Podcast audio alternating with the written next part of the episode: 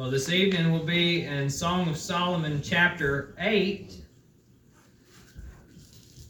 And we're getting pretty close to the end of the book of Song of Solomon. Went through most of it, and here in chapter 8, in the last chapter, right before a little bit of advice there at the end, we see this expression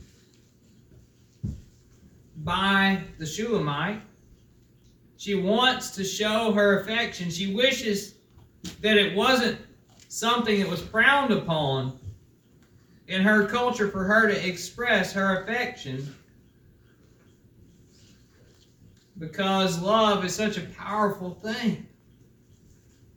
So we'll start reading there in Song of Solomon, chapter 8, verse 1, where it says, Oh, that thou wert as my brother that sucked the breasts of my mother.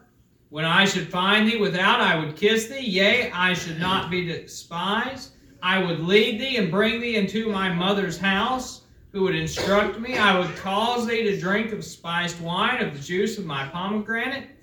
His left hand should be under my head, and his right hand should embrace me. I charge you, O daughters of Jerusalem, that ye stir not up, nor awake my love until he please. Who is this that cometh up from the wilderness, leaning upon her beloved? I raised thee up under the apple tree, there thy mother brought thee forth, there she brought thee forth that bare thee. Set me as a seal upon thine heart, as a seal upon thine arm. For love is strong as death, jealousy is cruel as the grave. The coals thereof are coals of fire, which hath a most vehement flame. Many waters cannot quench love, neither can the floods drown it. If a man would give all the substance of his house for love, it would utterly be contemned. Before we go any further, I ask you join me in prayer. God, we thank you. We thank you that you've done so much for us. We thank you here that you show us yet again your pattern for love. You show us how this relationship between a husband and a wife that paints the picture of Christ and church ought to be. It ought to be a relationship of affection and an appropriate one. We pray this evening that you give me the words that need to be spoken. Help us to take this message, to apply it in our lives. This would be your words, not my own. We pray that you would be with our church, you would guide us in the direction you would have us to go. And we pray especially for those around us who are lost, who don't know Jesus Christ as their Savior. Help us to be people that share the gospel with them before it's too late. We pray that during this week you would Help us to be thankful. But not just this week, throughout our lives, we would be thankful people.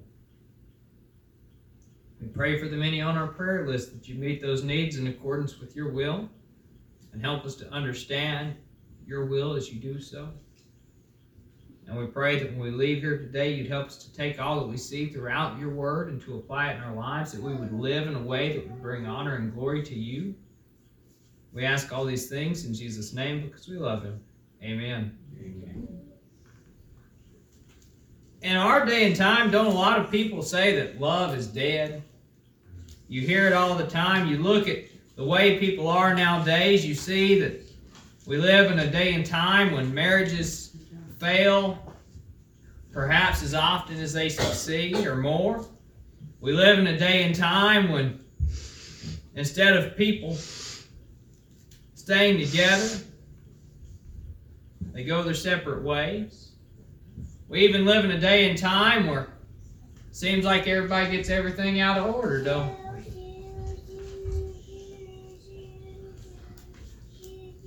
But love ought to be there. You see movies about it, you see that people want it, people say that it's a good thing. Look at the model we see here in Song of Solomon.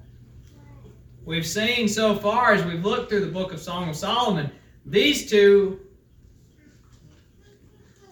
if they'd have stuck with what they had here in Song of Solomon, they'd have been in good shape. Now it's likely, since, like I've talked about, we're talking about Solomon here.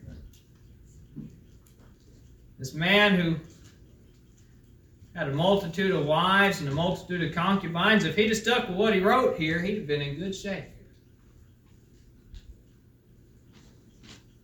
And we look here in this chapter, we see his bride desiring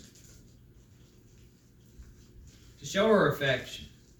Talking about just how wonderful love is, how powerful love is. And that's where she's at at this point is you know, she wishes she could just show her love to him all the time. We see three things in our passage this evening. The first of which is that the bride desires to show her love. Look at what we see in verse 1. She says, Oh, that thou wert as my brother that sucked the breasts of my mother. She's wishing that he was put in the same category as her brother. Now, the reason for this is cultural. In the Israelite culture of that day and time, public displays of affection were frowned upon. It wasn't acceptable for a bride to go up to her husband, to kiss him in public, to show him any affection in public. That was not permitted. The only displays of affection that were permitted were with immediate blood relatives, like brothers and sisters. And so she's saying she wishes he was like her brother, that she could show him the affection that she wants to show. She says, you know, if, if you were like that, then I when I found you outside, I'd kiss you, and nobody'd frown upon that. She says, I'd lead you and bring you into my mother's house. She said, You know, I could bring you home and nobody'd frown on that. She says, I could show you affection. I would cause thee, she says, to drink of spiced wine of the juice of my pomegranate. She says, I want to show you affection. She's wanting to show her affection to her groom. says his left hand should be under my head, and his right hand should embrace me. We see she's wishing at this point that all of these societal norms didn't prohibit her from showing her affection, isn't she? She's wishing that she could just show her affection to him and nobody would frown upon this. Nobody would say, don't do that. Nobody would say, don't show your affection. Because in that day and time, this would have been frowned upon. She couldn't just walk up and give him a kiss. She couldn't just walk up and give him a hug. And she's saying, I wish I could do that. She wants to express her affections. She wants to show her love publicly. That's what her desire is here. Now, in our day and time, of course, societal norms are a little different. But a lot depends on where you're at, doesn't it? Now, of course, I went to a Christian college up at Jacksonville College.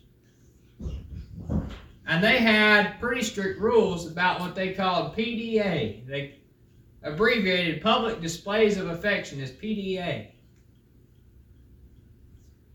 And basically, if you were holding hands there in the college campus, you got in trouble. They didn't want folks holding hands. They didn't want boys and girls hugging. Matter of fact, they had it so strict that there was a concrete sidewalk about 20 feet back from the boys' dorm that if you were a girl, you weren't allowed to cross that concrete sidewalk without getting in trouble with the security guard. Why? Because that wasn't acceptable. And certainly, I think president of the college was wise to make such rules. A bunch of 18 year old kids there on a college campus, those were probably pretty good rules. But you can see how even though there are rules like that in the days of Solomon and the Shulamite, they wanted to express their love for one another, didn't they? They wanted to show affection. And that's where she's at. She wants to show affection. And if we're honest, we recognize that regardless of the rules of society, the people in love, they want to show affection to one another, don't they?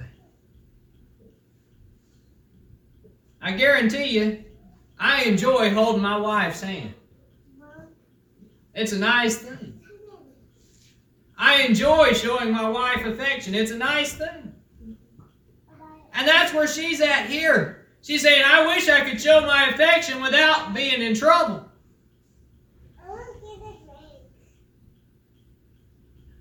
She's wanting to show affection. And that's a good thing, having that desire.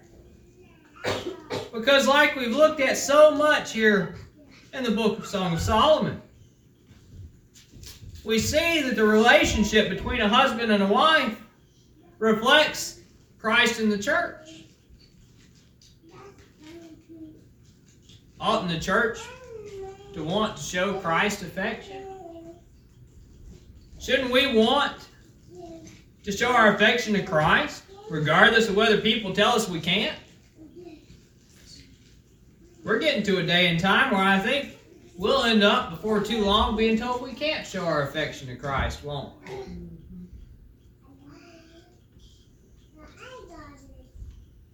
But you know we ought to desire that.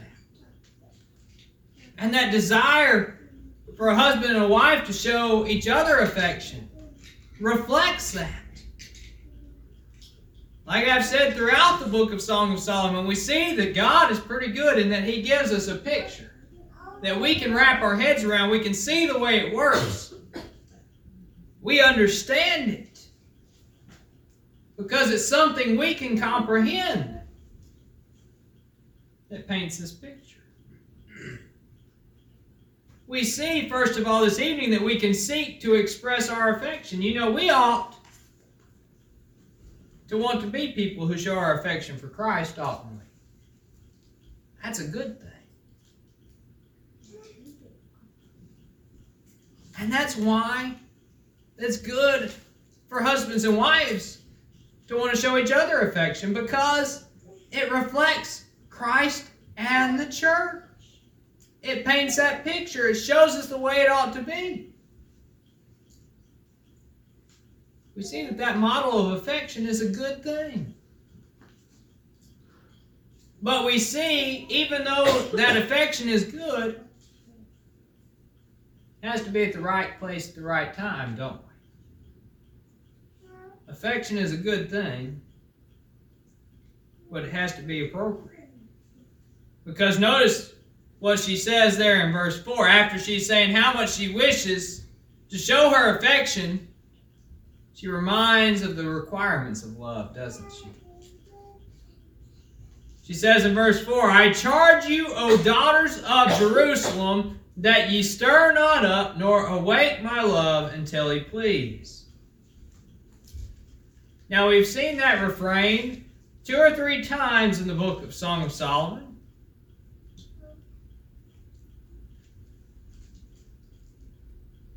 Here the Shulamite is telling these daughters of Jerusalem, says, you know, don't stir up love, don't awaken it till the right time, is the idea behind this phrase. She's telling them, don't get in a hurry. And that's the idea behind this in the original language. Is it saying, you know, don't get in a hurry. Don't get to love until it's time. There's a time and a place for the love between a husband and a wife, isn't there?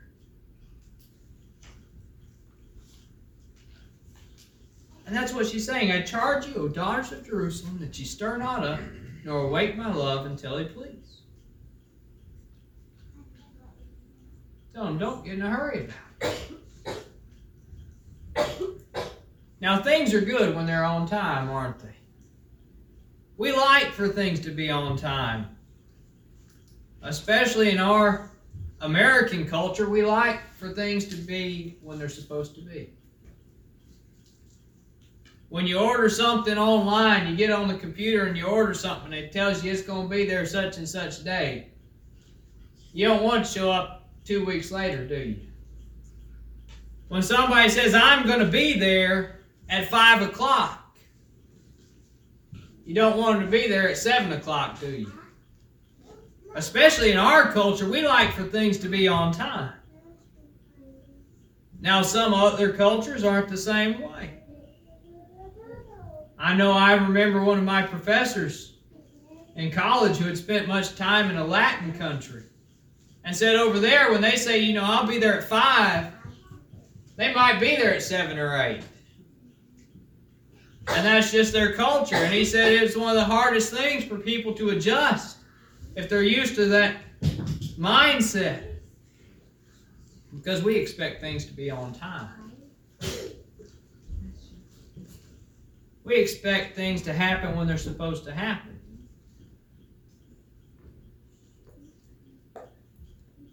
And that is the way that it ought to be. With love, it ought to be something that happens when it's supposed to. Too many times, I think, in our culture, that even though we see that, that love between a man and a woman paints this picture of Christ in the church, you know how that gets messed up? You know what gets this all out of order? Is the fact that our culture doesn't do things in the right time, do they? We live in a day and time when you see folks, instead of falling in love, getting married, and having kids, they just put it in whatever order they want to. We see folks are in such a hurry. They just marry the first person they meet. Don't think about what they're doing. Don't take any consideration.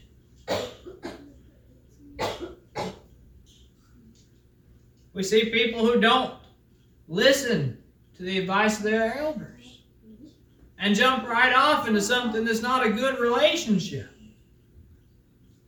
And then it crumbles. And we see all these things is what the Shulamite's pointing out here. She says, you know, don't stir up love, don't awaken love until the right time, till he please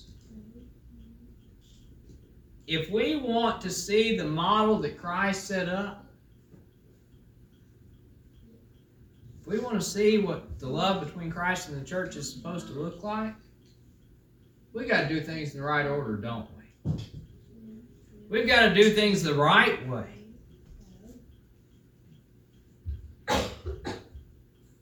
Otherwise, we end up with a model that's messed up. We end up with a model that doesn't look like what it's supposed to look like. I tell you, I I've always liked building model cars. But if you put the pieces on the wrong order, it doesn't look just right. You got to put them all on in the order that that big old piece of paper's got a hundred numbers on it, tells you to glue them all in there. And if you get down there to step 50 and realize you missed step two, that thing will look pretty strange. Now, it's hard to go back and fix that once you've glued it. And that's what this is telling us here. We've got to do things in the right order. We want to see the model that God set up between Christ and the church. We've got to do things right. I know I've said it throughout the book of Song of Solomon, but I'll say it again. I think that's a lot of the problem that churches have today is that we've got the model wrong. We put it together in the wrong order. And we're okay with that as a culture. Our culture has become more and more accepting of that. And that is why we don't understand what the relationship between Christ and the church ought to look like. Because we've got everything out of order. we see this evening, we can seek to follow the biblical model of love. If we want to understand what love between Christ and the church looks like, we want to understand what it's talking about over there in Ephesians 5, we've got to get the details right, don't we? We've got to do things in the right time, the right order. That's what the Shulamite's telling us over here in Song of Solomon and tells us multiple times. You know, most of the time when somebody repeats something, that's because it's pretty important, isn't it? And you notice how the Shulamite repeats that to the daughters of Jerusalem over and over and over again throughout the book. And repeats it this last time here in chapter 8 and verse 4. We've got to do things the right way. But we notice one last thing the Shulamite tells us about love. She's told us how she wants to show her love to her groom, how love ought to be on the right time frame, following the requirements that it's supposed to follow. And here, in these last few verses that we're going to look at, we see how the bride points out the power of love. starts off in verse 5. It says, Who is this that cometh up from the wilderness leaning upon her beloved? They see her coming up, kind of leaned over on him. And she says, I raised thee up under the apple tree. There thy mother brought thee forth. There she brought thee forth that bare thee. Here we see, you might say, a, an innocent love between these two. You know, they're saying, you know, who is this that's coming up? It's leaning on her beloved. And she's talking about how, so she raised him up under the apple tree. The same apple tree that's right there in front of his house is where your mother brought you forth. Basically, the same apple tree that was right outside his front door was where they fell in love, is what she's trying to say here. You know, this is where their affection started. It's right out there in the front yard of his house, his parents' house. Right out there under the apple tree. And they're just kind of walking up with her leaning over on him. And what does she say? She says, Set me as a seal upon thine heart, as a seal upon thine arm. She says she wants to be a seal for him, to mark who he is. Says, For love is strong as death. Now that's pretty powerful. It says, Love is strong as death. It says jealousy is cruel as the grave. It says there, this is something you can't undo. It says the coals thereof are coals of fire which hath the most vehement flame. It's powerful. It's mighty. It's something that can't be stopped. And after this analogy of fire, it says, many waters cannot quench love, neither can the floods drown it. It's like a fire that you can't put out.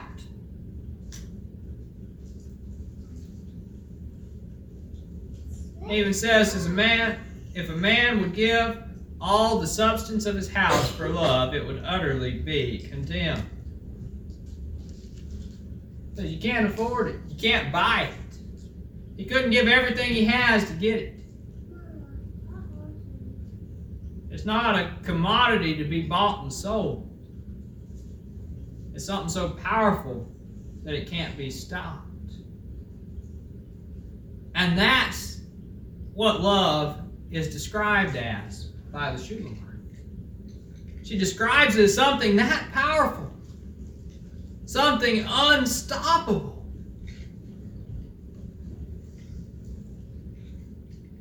Something that motivates people. Something that is a driving force. And look, it's driving their relationship because you see her leaning over on him as they're walking up and kind of reminiscing about how they first met.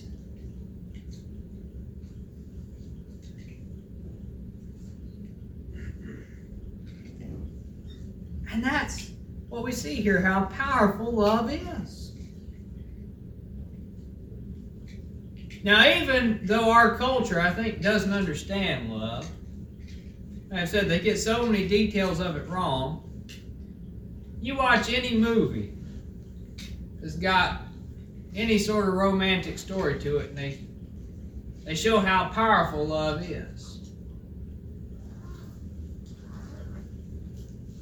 Now, I've never been much of one for what you'd call romantic movies. That's just not my type of movie. I like the movies that have more action to them. But when you watch those movies that have any sort of romantic thing to them, you see the power of love, how much it motivates people to do things, don't you? One that I always found kind of amusing because it had enough stuff to interest me was I always liked as a kid watching Crocodile Dundee. It's one of my favorite movies as a kid. And in that you see how Mick Dundee he gets in love. And it motivates him to end up in a place where he never fit in at all. It motivates him to do some pretty crazy things.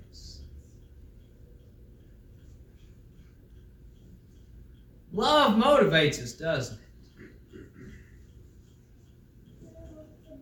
I tell you, there's a lot more I would do for Rebecca than I would for just about anybody else in the world.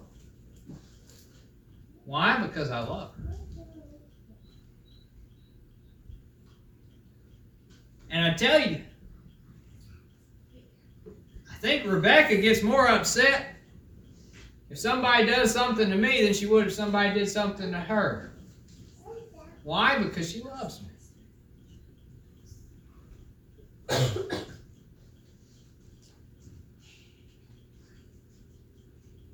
And that's what the Shulamite's getting at here is how much love motivates. Starts off as something just completely innocent and builds into something that motivates that much. You know, I can remember being a, a young 18 year old college kid playing pranks on Rebecca. I won't tell the whole story of that the first time I saw her because she'd probably have my hide for telling it. But I can remember playing a prank on her the first time I ever saw her, along with a couple other guys that were with me who'd kind of put me up to it. And from that point, now I'd do anything in the world for her. What do we see here in Song of Solomon 5 through 7? they're reminiscing about you know how they they fell in love out there under this apple tree, and now they've got a love that can't be stopped. You want to see a good model of Christ in the church? How does our love develop for Christ? Starts off, you know, we don't know Him. But He loved us. It tells us that we love Him because He first loved us, doesn't it?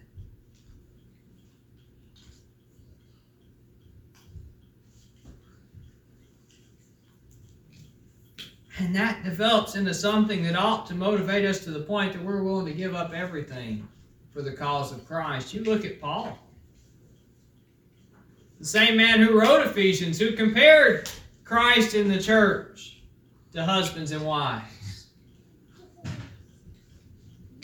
He said, You know, I count everything as lost for the cause of Christ. Did he love Christ? Absolutely.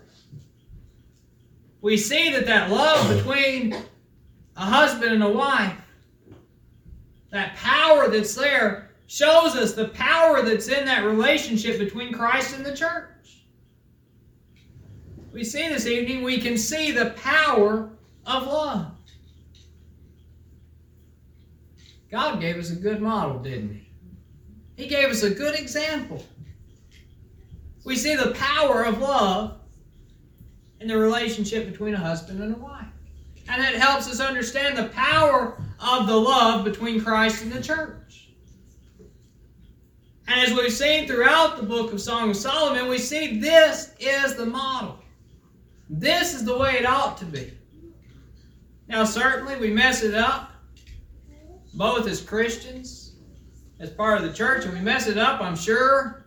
At least I know I do. As a husband and loving my wife, some days I mess up on it. But we have the model. We understand what it's supposed to look like. And if we've got the model right, we'll understand what it's supposed to be about. A whole lot better. We can see the power of love. We see this evening how, as the book of Song of Solomon starts to draw to a close, there's still a little bit left. How the Shulamite here desires to show her love. She wishes she could show affection. She reminds the daughters of Jerusalem the way love ought to be, the requirements of it, that they need to follow the right timeline for it. And she points out the power of love. She says, you know, this is something so powerful that it's like a fire you can't put out. That's what it is. What we can take away from this is that we can be people who rightly follow God's model of love. We see that God has given us a good model, hasn't He? If we get that right, then we understand how Christ loves the church and how the church ought to love Christ. If we get that part right, if we get the model right, we'll understand the way it works will understand the way it ought to be.